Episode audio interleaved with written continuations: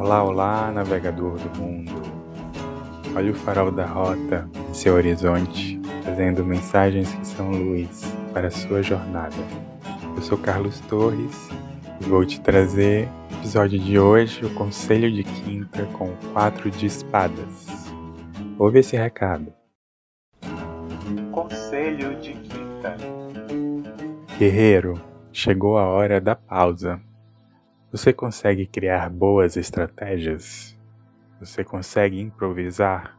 Sabe quando os planos não saem como esperado? Você tem jogo de cintura para improvisar essas situações? Você respira ou só pira quando as situações contrariam seus desejos e expectativas? Como tem lidado com a frustração? Pare, respire e reflita. São as dicas desse quadro. Como anda seu modus operandi? Como você se dispersa? Onde você se dispersa? Onde se poupa? Qual erro insiste em repetir? Quais são seus pontos fortes? Em que área da vida está no automático e por quê? Qual área precisa de mais atenção agora? E em qual está se excedendo?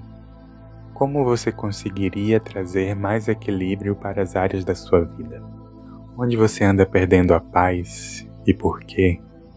Que espaço, energia, corpo e consciência você não está sendo? Para refletir sobre tudo isso e muito mais, permita-se nada e tire um momento para fazer nada. Sim, o mundo lá fora funciona sem você. Você pode se ausentar dele por um momento e nenhum apocalipse se iniciará se você parar um pouco.